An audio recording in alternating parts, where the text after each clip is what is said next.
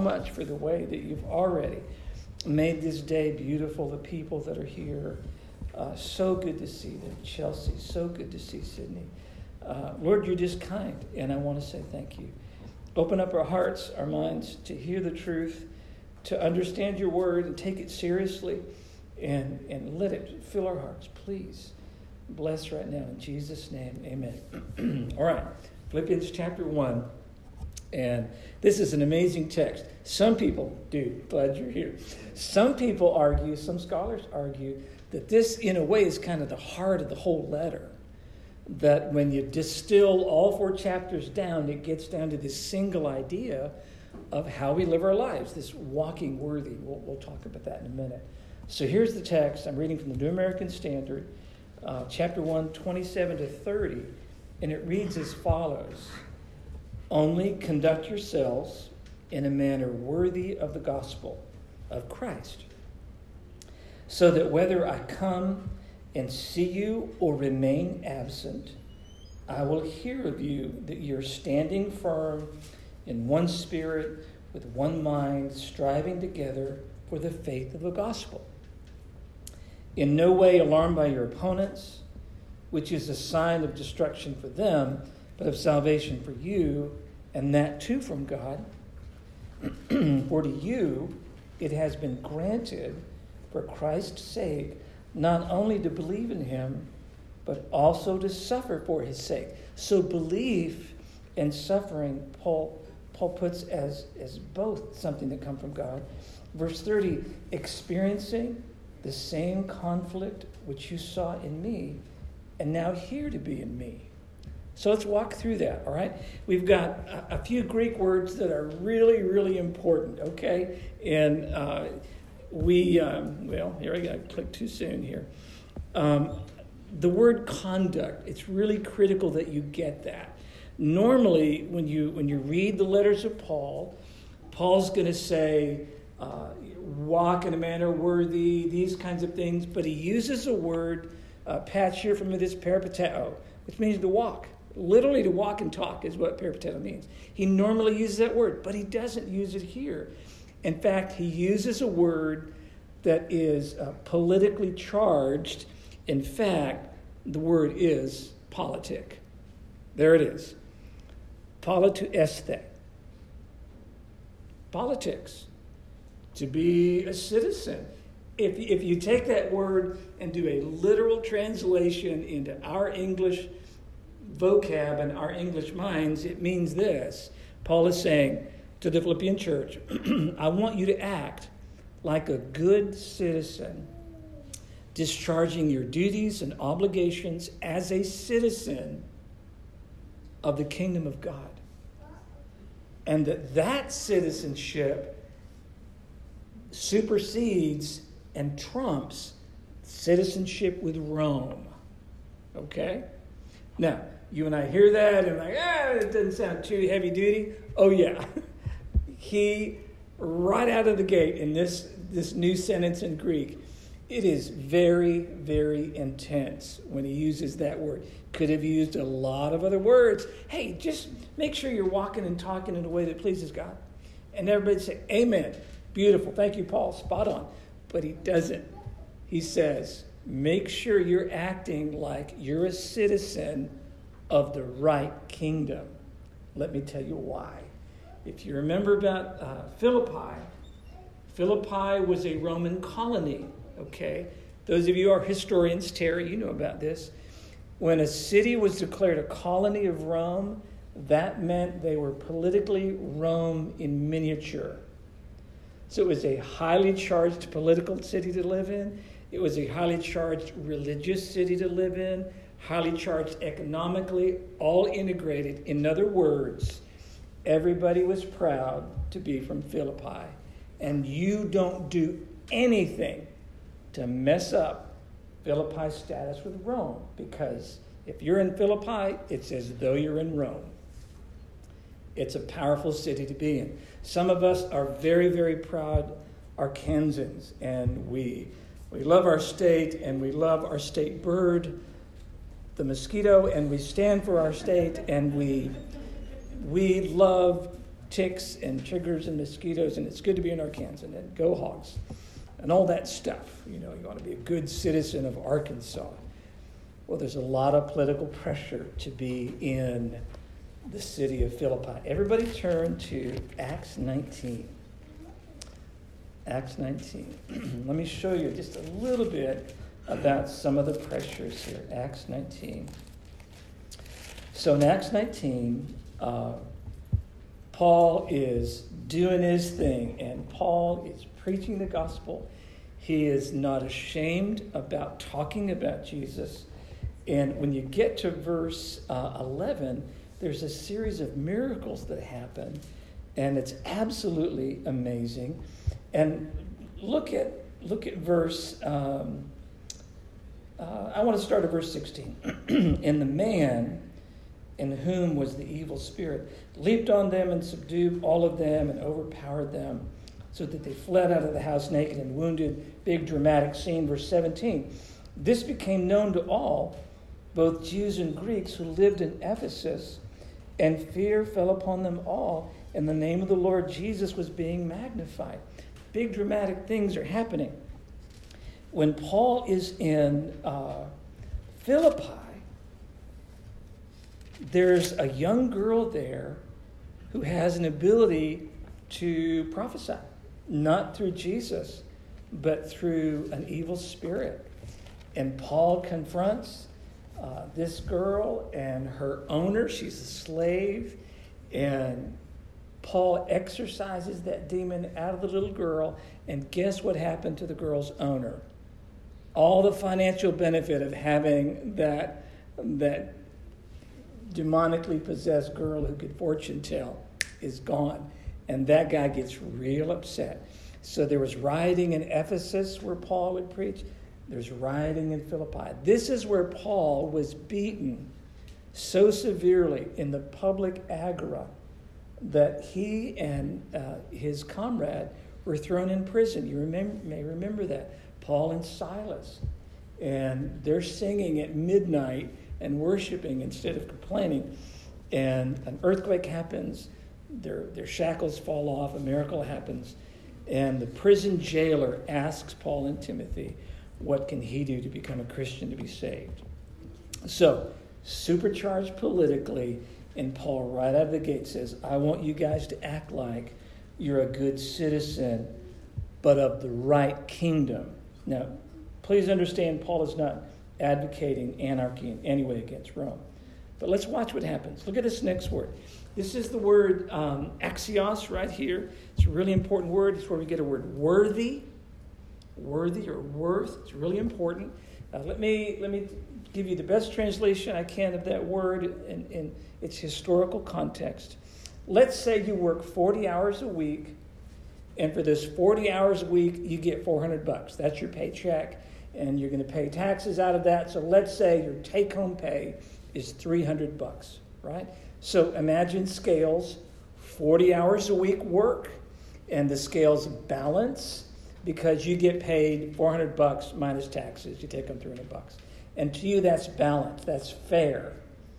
That's the idea. The scales are even. That's axios. The scales are even, okay? When the scales are not even, you work 40 hours a week and you're paid only 50 bucks, you say, that's, that's not right. That doesn't balance out. That's not fair. So the idea of worth or something worthy is that it's balanced and the, the beam on the scale is even. It's fair, it's just, it has worth to it. And so Paul says, act like a good citizen of God's kingdom and make sure that your scales balance. Do you know what I mean by that? You I think Paul's getting at? In other words, sometimes as Christians, okay, you might feel pressure, I do, that we got to fit into culture. And the scales tip so heavily toward blending in, fitting into modern culture. Uh, you know, we can't talk about Jesus because it's not politically correct, or we can't talk about you know, key doctrines of our faith because it might offend somebody. So we get real quiet and we just kind of blend in. And, and sometimes when we're really, really bold, We might bow our heads at the restaurant and pray, but we do it real quietly. okay, see, you know, and that's about as aggressive as we get in culture. And the scale tips really, really heavily toward blend in, don't make a scene, don't talk about Jesus, keep your faith private. Okay, be a good citizen of Philippi. Paul says, uh uh-uh. uh You got to walk in a way, you got to act like you're a good citizen. Sure, of Philippi, honor those in authority. Paul would say that Romans, Romans 12, 13, honor those in authority. But you got to honor the kingdom of God. You can't, you can't have it one way, right? Paul says, sure, you know, don't be a jerk, you know, honor culture, be a part of culture, be, a, be salt and light, yes. But don't, don't skip out on the kingdom of God. Make sure that the, the scales balance out, that you're fulfilling duties as a citizen of Philippi, but also as a citizen of God's kingdom. Really strong language here. And then he says this so that whether I come and see you or I remain absent, it doesn't matter. I'm going to hear that you're standing firm in one spirit, with one mind, striving together for the faith of the gospel. This is an amazing term, striving together. I know, Pat, you're, you're astute with some Greek. That literally is translated in English with athleticism. With athleticism. Striving together, sun athluntes. With athleticism is what it literally means. That is a word. Uh, Brian, when you have you ever worked at the Darcy, the Darcy Center? I have not. Okay, good. You don't have any bruises then, right? So you, you give bruises. You don't take bruises. Those things. Well, you go to the Darcy Center where, where law enforcement can go and work on tactical skill sets, and they work as teams. You might have a partner. Somebody's got your back. You've got their back, and you're going to work through the course with a partner. That is what sun athletes means. It means as an athlete, side by side, execute your, your task. Teamwork. Teamwork. By the way, it's also the very word that describes uh, gladiators in combat. In some of the gladiator competitions, men would be chained to each other, and they would come out chained. And if, if Stephen and I are chained, you know, my right arm is chained to his left. I've got my left arm, uh, and he's got his right, and we go out as one. That's what sun athletes means, or with athleticism. He says to the Christians at Philippi, I want you to team up. I don't want you to fight as though you guys are gladiators, as though you guys are athletes together, side by side, in, in living out this thing called the gospel of Jesus Christ. All right? So, serious stuff. In no way alarmed by your opponents. He said, hey, they're, they're on their side. The consequences of being on that side, outside of Christ, are horrible. It's as though their lives are going to be destroyed, and they are. He said, don't worry about that. You stay the course. God's working on your side. It's okay. Don't be alarmed by that. This represents salvation of you. This represents a destroyed life for them. For to you it's been granted for Christ's sake, not only to believe, we get to believe, but also to suffer for his sake. Um, I want you to imagine, uh, I've shared this illustration before. I think it's going to communicate and could move things forward in our minds. Can you imagine if Chris Perry engaged in a class action lawsuit against, against the NBA? Number one, height discrimination. I think that's amazing. That's not fair. You're chuckling. Height discrimination, talent discrimination. It's not fair either. Okay. And number three, age discrimination. And I think I'll win my case and and I'll get to be an NBA professional athlete and I get 20 million a year and all that, and they're required to let me play for 30 seconds a game. And I get 20 million. What do you think? That'd be good? You're laughing, you're chuckling. Um, I wouldn't be a good a good NBA, NBA player, would I, if I did that? Brian, what would happen if you get a recruit for Little Rock PD and you skip all the training? You don't go through 12 weeks. You just, here's the badge, here's the, here's the uniform, here's your car. You're a cop. Go on. What would happen to that guy or gal? It'd be bad. It, it'd be really, really bad. Yeah. So it, it, there's got to be a kind of price you pay to make it through the police academy, to, to make it through a year of being a rookie under your leadership. There's got to be a kind of price to pay if you're going to be an athlete in the NBA and really be able to pull your weight on the team, whether it's a professional golfer, it doesn't matter what it is, you got you got to pay the price of some kind of commitment. And if being a Christian is nothing more than saying a simple prayer and and maybe getting baptized, because I mean, we don't want to put any pressure on anybody, you know. Maybe getting baptized, and that's it. that's, that's the price tag of your faith. We're missing out on something. Paul says we get to believe, but we also get to we get to suffer. We get to stand up for our faith and be counted because we are good citizens of God's kingdom, not just the kingdom of Rome.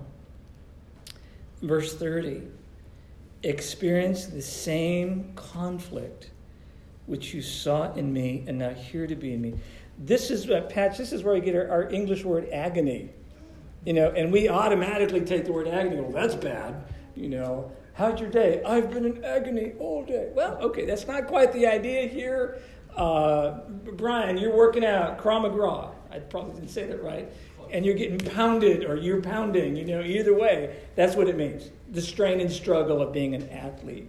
Athletes uh, engage in practice in the, in the games and they face the agony of the weightlifting competition. Or I saw a guy uh, break a record on a deadlift and he passed out when he was done. He was under so much stress moving that weight, he passed out.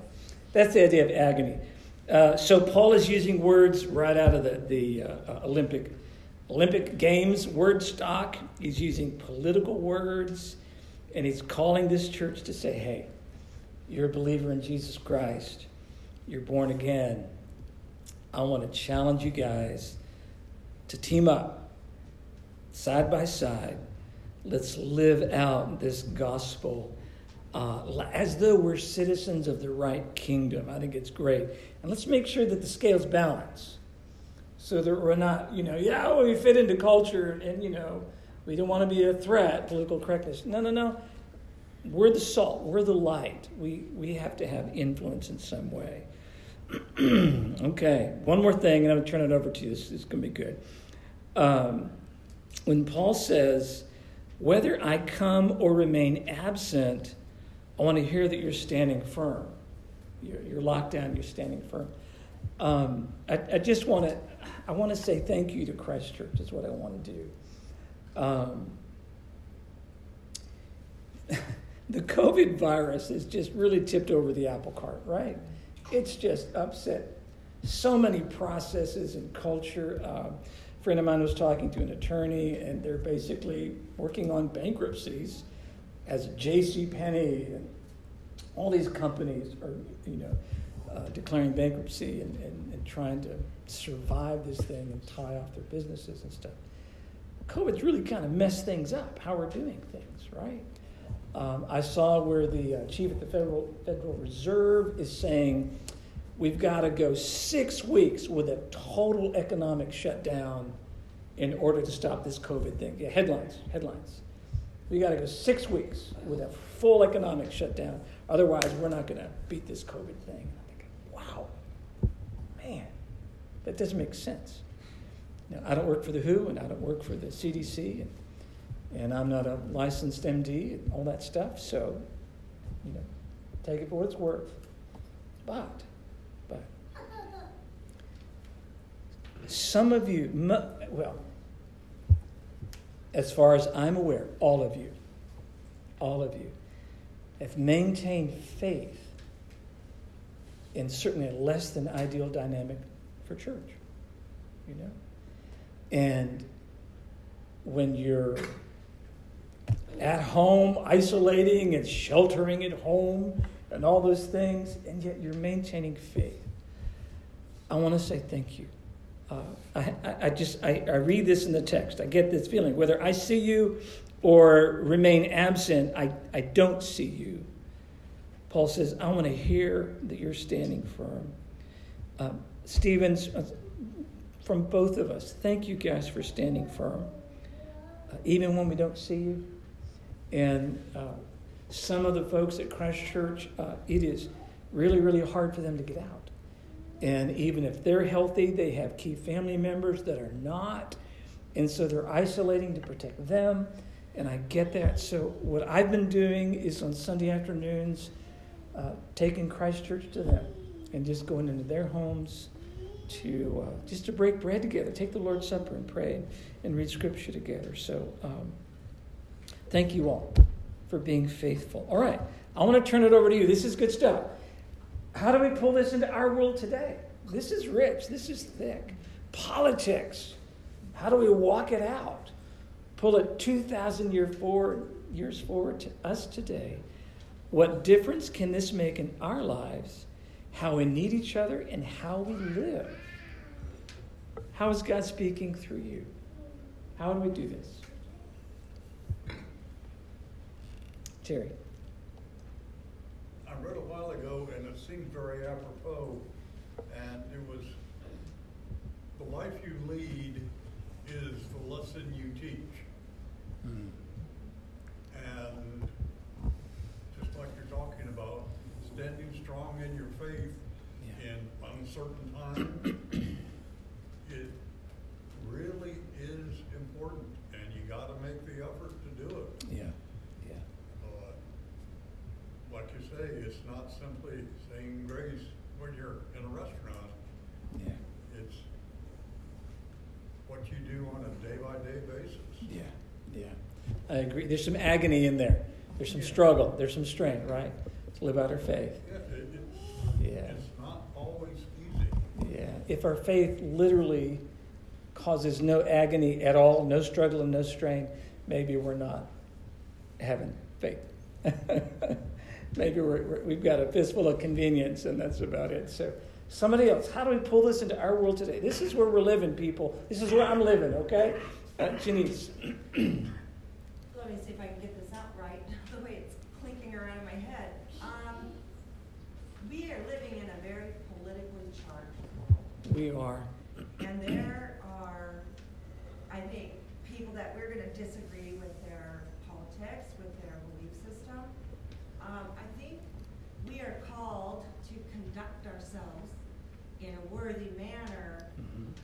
and still be able to have a conversation with these people, even maybe confronting in sometimes, but with in a manner worthy of the gospel of Christ. That's yeah. not to be throwing Molotov cocktails, not to be throwing rocks at the police, but we can have conversations. And we hear about the silent majority. Well, when is the silent majority going to stand up yeah. and say, we don't agree with this attitude, we don't agree with these actions, we yeah. don't agree with this behavior, mm-hmm. Without being like the other side? Sure, being a part of the problem, yeah. Right. Yeah. So that's so good. That's it good. fits in our world perfectly today. Yeah, yeah, that's so good, Janice. Thank you. Um, those on, on Facebook right now, just a reminder uh, please post questions, comments. We want to hear from you. Check in Stephen's monitoring the feed. So, just to make sure everybody's got this, Terry said that based on this text, we've got to stand fast. We've got to work hard at faith. Janice saying a similar thing. We live in a politically charged world, and it is what it is. We're not going to change that, change that, but we certainly, as Christians, don't need to be silent. You know, in other words, as Jesus said, Janice, uh, Janice, don't put your light under the bushel basket, right? The light needs to be on the lampstand. Okay, yeah. We've got to have influence, yeah. Cody? So kind of piggyback on what you said, because I was kind of sort of looking at that as well in the same uh, sense. So maybe I'd ask the question What is the right light to show in this situation? Great question. So we can get very politically charged yeah, as yeah. Christians as well. As Paul talks about chapter two, be yeah. innocent, blameless. Yeah. And he talks about, you know, that you may be rejoicing in, as I'm rejoicing, pour out the drink offering, but I've been rejoicing in this. I'm yeah. going to see you when the Jesus Yeah. Yeah.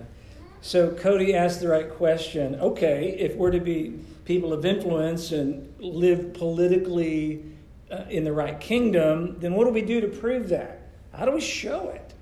All right, this is your moment, Christ Church. This is it. The Spirit inside of you. Answer the question What would we do in our world that would reveal the gospel? What would we do? Patch? Paul, as in this text, seems to put a lot of value in consistency. Mm-hmm. He talks about conduct yourselves in this manner in my presence and in my absence. Yeah.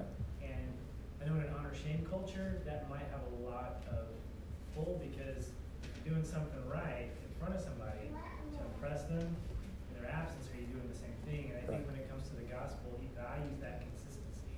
Yeah. He values the ability to say, in, he said it in 4, if I have everything I want or if I have nothing, Christ is the same. My faith does not change because of my circumstances.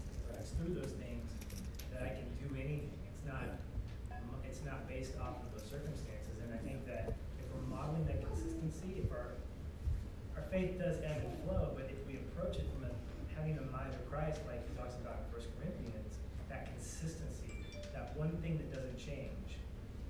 Opinions can change from week to week.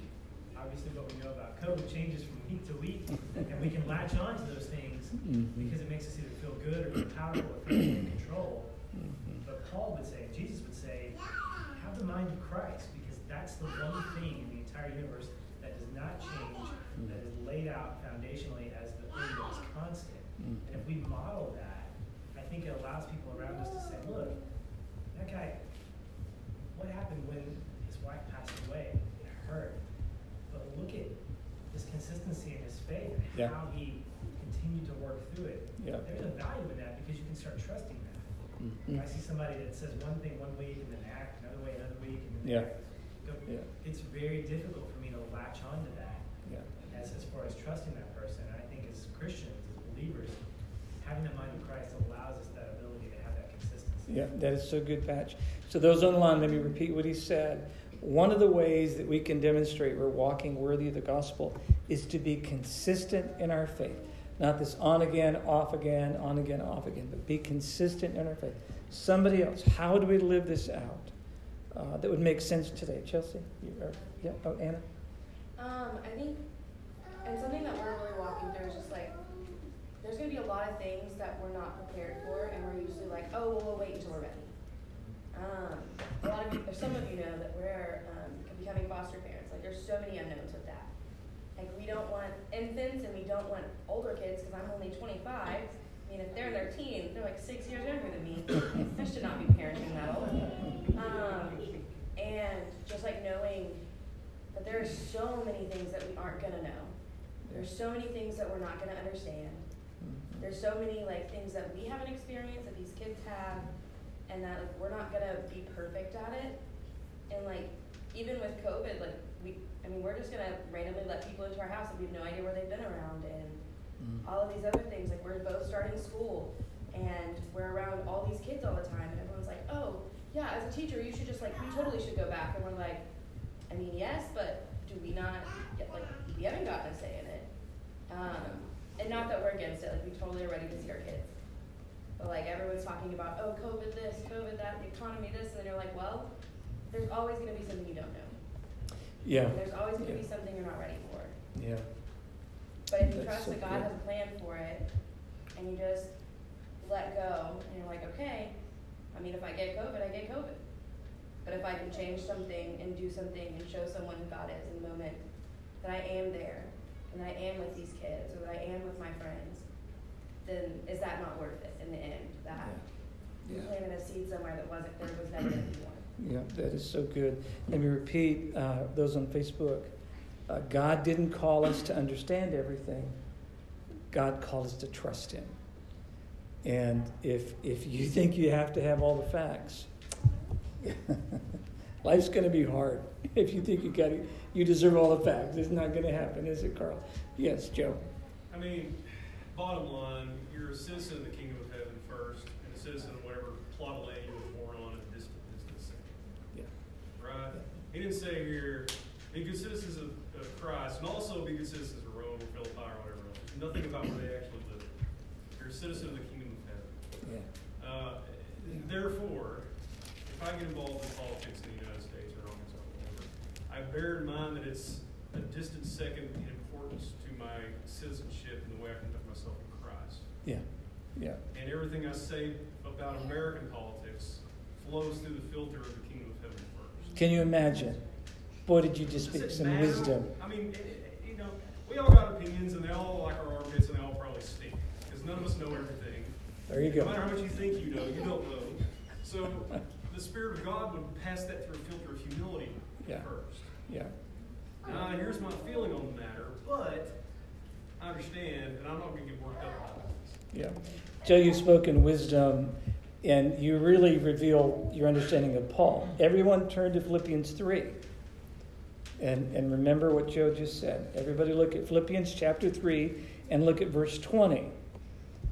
For our citizenship is in heaven, from which we eagerly wait for a Savior, the Lord Jesus Christ. So, Joe, you're right. When Paul uses that word, act with political responsibility, he's defaulting because you're a citizen of the kingdom of heaven first. And all of that filters out. This So this dude is good. had Roman citizenship. Yes, For a Jew to have Roman citizenship, big deal. massive. Big deal. Uh, they, they either had to pay a lot of money for it or Yeah, grease some palms or something, and he threw it away. Didn't matter to him. yeah, exactly. Exactly. Franklin?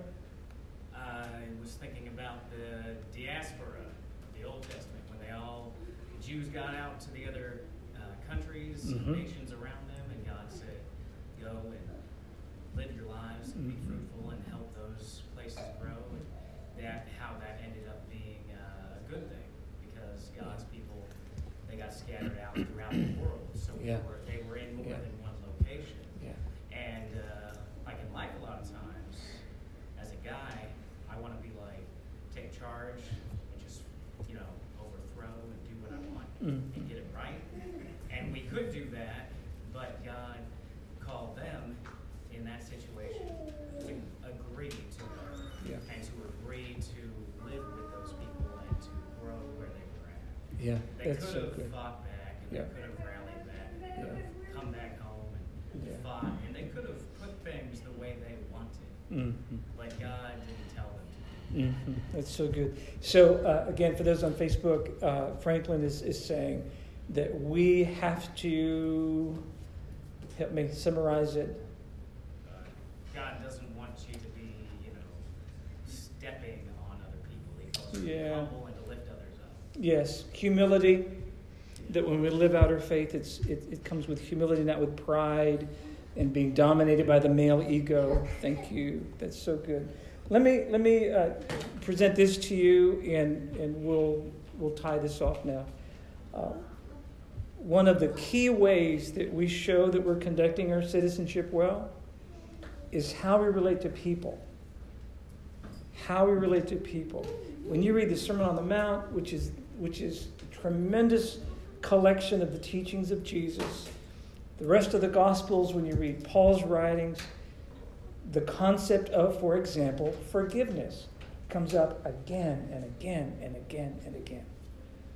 Our ability to forgive people that hurt us is a key indicator of quite frankly, the seriousness of our faith.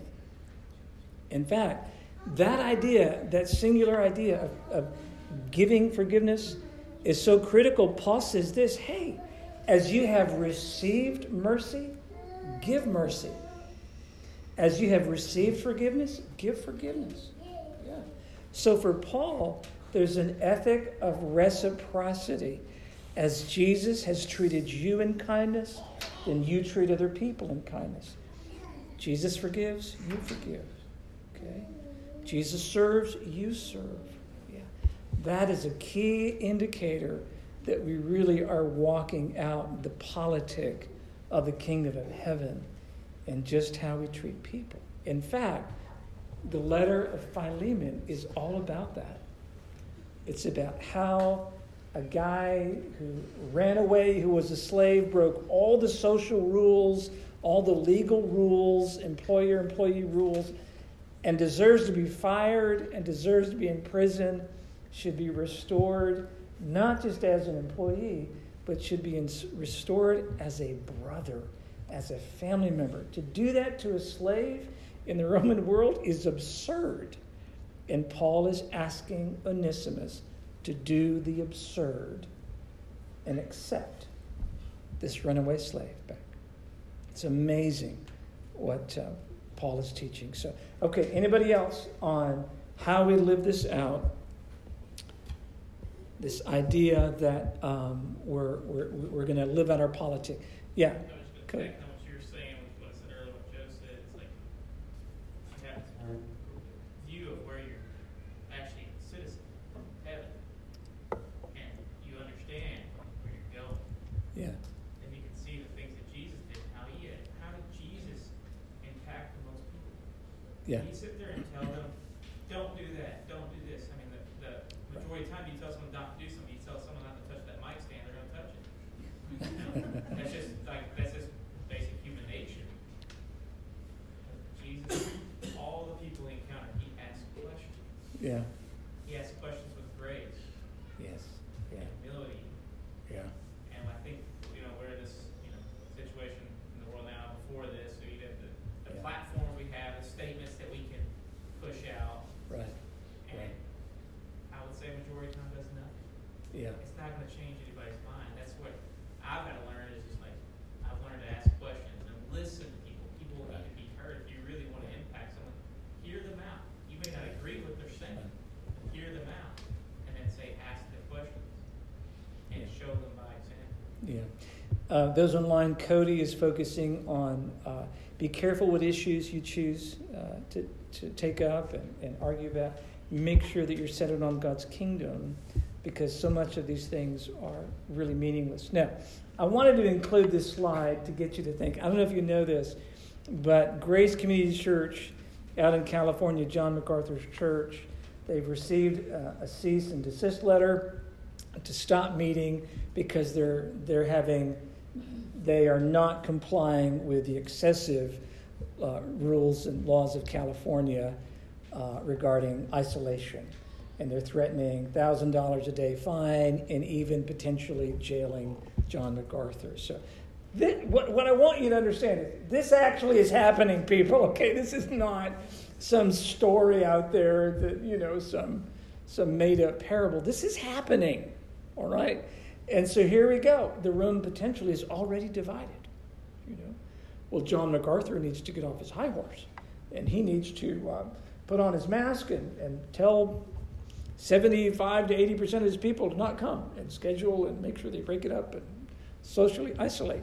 Or you could, but the other, no, we have constitutional rights to meet, and the state of California has virtually no right to say you can't go to church and you can't sing. How about that? That's one of the rules. You can't sing in church because that's dangerous. We have people who are the maskers, wear a mask. And we have the no maskers. We don't need a mask, you know. So we've got all kinds of people and all kinds of you think there's politics driving this thing? Oh yeah. Big politics. But casinos could be open. Yeah, casinos could be open. Yeah. Linda, you're gonna say something. Basically, you said it, uh, he's, he's completely within his rights. Yes. His church is, They're, they have absolutely zero legal standing. Yeah. And if it goes to court, he'll win every day of the week. Oh yeah, yeah. yeah, But yeah. they're just putting him through, and I actually Yeah. read where, I think it was in this case or another, where they said the, the COVID and everybody's safety, uh, trumps his rights, or the church's Yes, rights. yeah, that's the It argument, doesn't. It's absolutely doesn't. Yeah, yeah, exactly. So this is interesting. This is happening. It's in our world, and and so you have to make some decisions. Cody's mentioned it. You know, what issue? What issues are you going to choose to tackle? Or are you going to choose to be silent about everything? Uh, what about this one? The one thing we can't be silent about is our relationship with Jesus Christ. Amen. Because if we are, the worth equation fails and we so blend in with culture that we are no longer salt and we're no longer light and we're just taking up space and we're good consumers. But if you're going to really conduct yourselves as citizens of God's kingdom, we have to engage culture. We have to engage our relationship with Jesus Christ. We can't be silent. So, real stuff. Okay, last word, anybody? Uh, yeah, Kathy. About MacArthur, he is the example of where, where we live. We're not in this kingdom, we're in the Yeah. heavenly kingdom. And that, and he's always said, because they first closed their church down at the very beginning, and he got a lot of flack about that Yeah. from other churches and pastors. And now that he's opened this up, he's getting flack from LA, he's getting flack from pastors. But he's always said, he's been very consistent, that he, he knows who his authority is and Yeah. who all Christians' authority is. And Yeah. that is who he obeys, Yeah. not another church, another pastor, another opinion. And I think Yeah. that's something that we can take from his example. And in a way, he is being Paul, um, because of the influence that he has. He, you know, doesn't have the influence of Paul, obviously, but, you know, he has worldwide influence through his church and through all of the, the ministries that he does. Yeah. So, um, I think he's a very good reminder of, um, you know, where we need to be, who we need to obey. And he's Yeah. not doing it in a way of being, you know, rebellious or political. He's just being very methodical and very, Yeah. it's always back to the Bible. The Bible says. Always, this. always, yeah. Thank you, Kathy. Kathy just was teaching us, telling us that that John is just staying the course. He is basing his authority ultimately on Scripture and the constitutional rights that we uniquely have. Absolutely. So, two things that are really important right now. Uh, number one, do you remember Jesus was being questioned about a political issue on taxes? And Jesus said, Do you have a coin? Do you remember that? And he said, Whose inscription is it? Oh, Caesar's. Okay, how about this? This is a good way to do politic. If there's something that belongs to Caesar, then you give him what he's due. But what belongs to God, you give to God. That's really wise. You know it? Because we're in this world, we do have to honor our laws. Brian, just honor our laws. It goes better for you, right? It's not hard. It goes better for everybody. It goes better for everybody, right? Just obey the laws. We've got good laws, we really do. Except for the speeding laws, maybe. No, just kidding. Mm-hmm. I'm just kidding. Just kidding. Honor the laws, the good laws, right? But we've got to honor God too. All right. Did you know also my, my favorite Bible scholars? Ready? Pop quiz. I want you to tell me. Can you think of any time Jesus attacked and shamed Rome? Pop quiz. In Matthew, Mark, Luke, and John, where do you see Jesus criticizing, complaining against, and bad mouthing Rome? He doesn't do it. Interesting. When he engaged his ethic of politic, he didn't go after Rome. All he did was to try to encourage people to discover the love of God coming from the kingdom of God that was walking around on two legs, known as Jesus Christ. That's what he did. I think that's what I need to do. I think that's what we need to do, side by side, as athletes teaming up. I think this is what we need to do. Okay, this has been incredible. Thank you so much. I want to pray. Abba, Father, this is so good. I, I, it encourages me, it convicts me. Lord, help me to be that good citizen of your kingdom. To render to Caesar what's his, but to render to you what is yours. And to make sure the scales balance out. Lord, thank you for the people at Christ Church who are faithful. Whether they see me week to week or not, they're faithful. They share the vision. They share the, uh, the, the workload, the ministry that goes on day to day. Thank you for them. Abba, Father, would you please bless us right now as we get our hearts ready to worship you. In Jesus' name, amen.